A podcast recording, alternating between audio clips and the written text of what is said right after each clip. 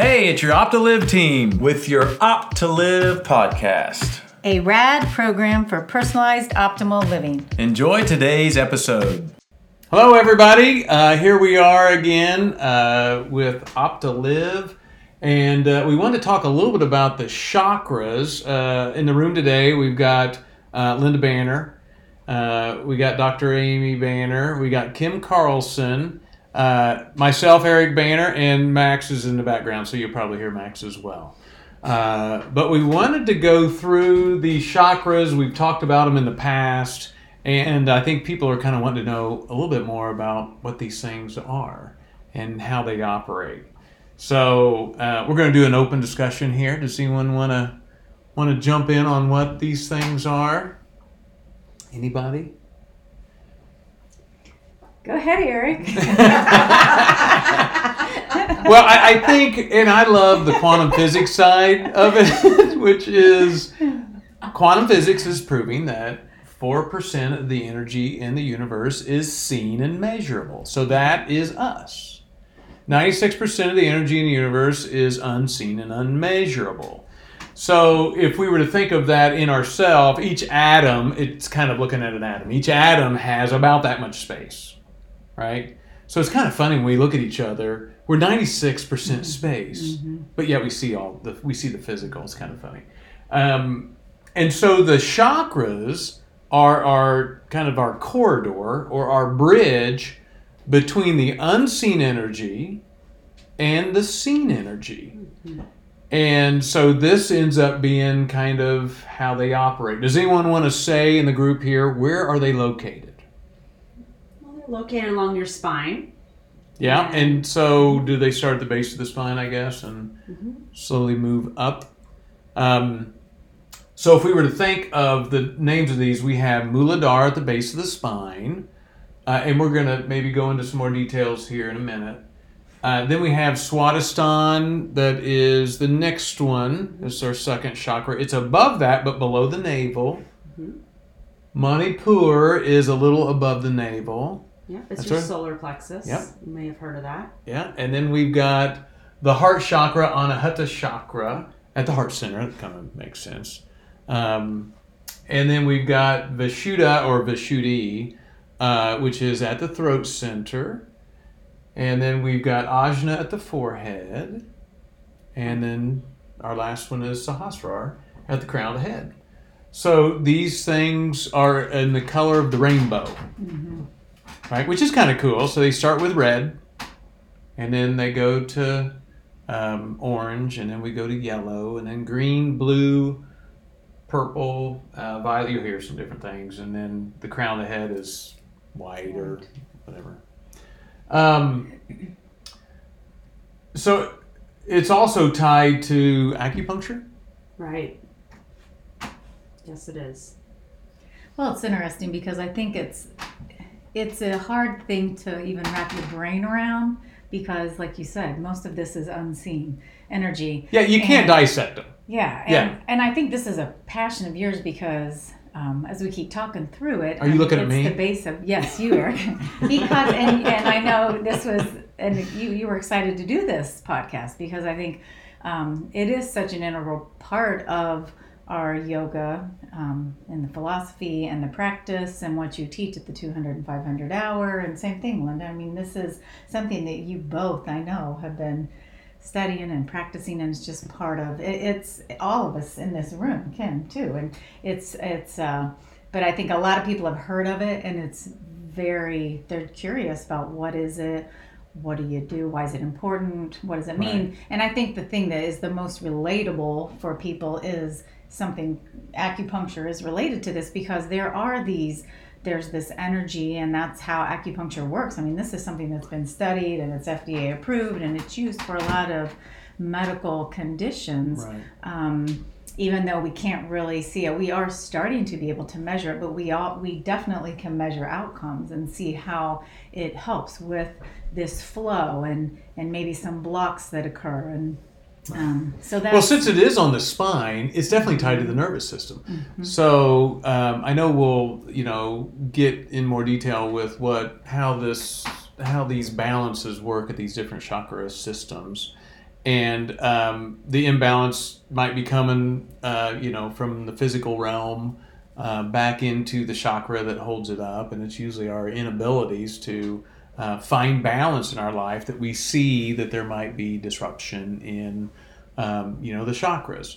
And so, ideally, just like everything else, we want to rise up from the base chakra all the way to the crown chakra, and this is our connection with, you know, wisdom or our creator, however that works for you. Um, and so that is the idea of this. Um, when we get up into the brain region, um, what we're finding are four states. We've got a waking state, the dream state, our deep sleep state, and then pure awareness or silence. And I think for most of us as Amer- Americans, I mean, when do we really sit around and have silence in our mind? We don't have a lot of still time. We don't have a lot of still time, and yet we're called to try to find a way to be more connected uh, with something beyond ourselves, maybe our soul, our purpose in life, our creator. And I think, you know, yoga is definitely not a religion, it has nothing to do with that. It has everything to do with more of a science or how can I become more spiritual in my life or more loving to myself or others. Uh, I mean, yoga is bringing that to us. And I think sometimes people get a little confused with the the chakras like oh you know is that some kind of religion? Uh, you know this was much more of a science 5000 years ago when they Right. find that yoga is now being used as a way that people are like "Ah, there's something going on. This is a pretty cool instrument. And how does this unseen i'm sure they didn't call it that at the time but there, they knew there was something bigger than just the physical realm. They could feel it Well, I think that unseen energy, we all have been around people who were like, they just feel good. They're good people Right. to be around. And there's this And the unseen side. energy Yeah. that you can feel with people. And it's the same thing with Right. maybe someone who's overly um, negative or, or, you know, you can feel that shift in well we say it i get a bad vibe Exactly. i get a good vibe yeah. so we we say this stuff and yet we don't right? yeah so this Yeah. this is a way from a science perspective to maybe start to understand how does this stuff work Mm-hmm.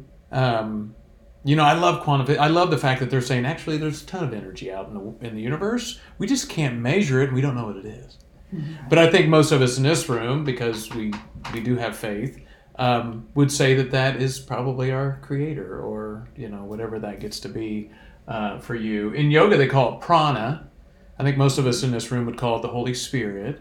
Others call it chi i think in china they call it chi and um, so whatever it is for you. But that's that unseen energy. There's a knowing that There's that something there's something there.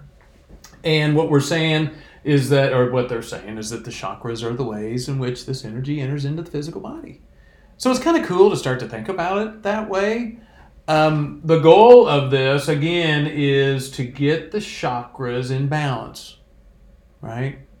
Um, And finding balance in your life is a common theme we're always battling, right? We're either right. overstimulated or understimulated, and you can go through that chakra system and refine it, as you say, Yeah. or balance it out um, to be more at peace. Yeah, and I think sometimes we can think of just these imbalances in our life almost nebulous.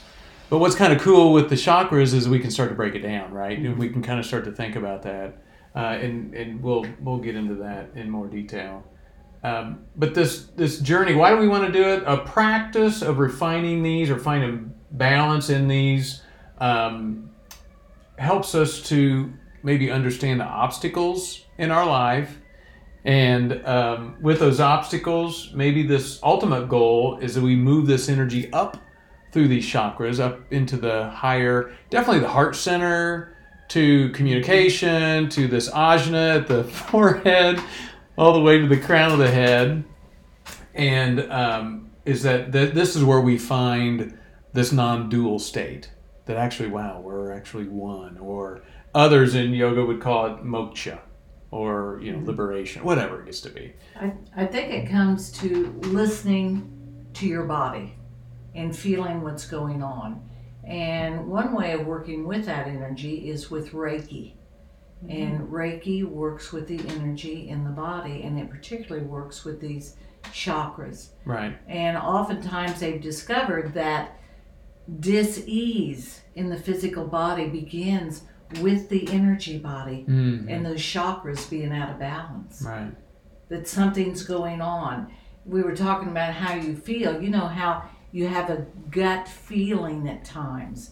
That's a perfect example of what's going on in Mula in this area mm-hmm. that says, "Oh, wait, this isn't right." It's a gut feeling. If we have our chakras open, our intuitiveness makes us recognize I've got to back out of that situation because we're listening to our body. Right. Other times we could be in a situation where we feel our heart opened up in the heart chakra. And with that, intuitively, we become more open to receive all that's around us, all that goodness. And every time that we can be able to discriminate, part of that discrimination goes back to these chakras and what's going on in the chakras. Right.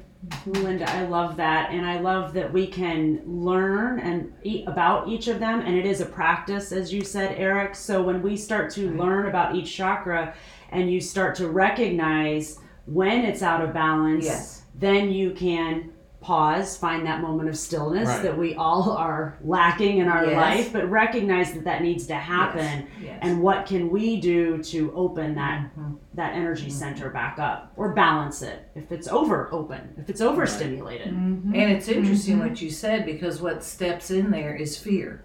Yes. So fear takes us all the way back to the very first chakra. Yeah, you're in survival mode. Yeah. And because we're fight or flight, we're fearful of what might happen.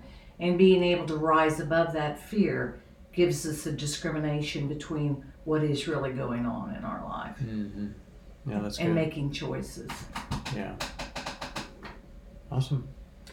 Well, hopefully, we hope that this uh, has given you an opportunity to understand a little bit more about what the chakras are doing and how they operate. Uh, if you have any other questions, uh, definitely throw it out there. If you if you like this, subscribe to this um, podcast, uh, share it, please.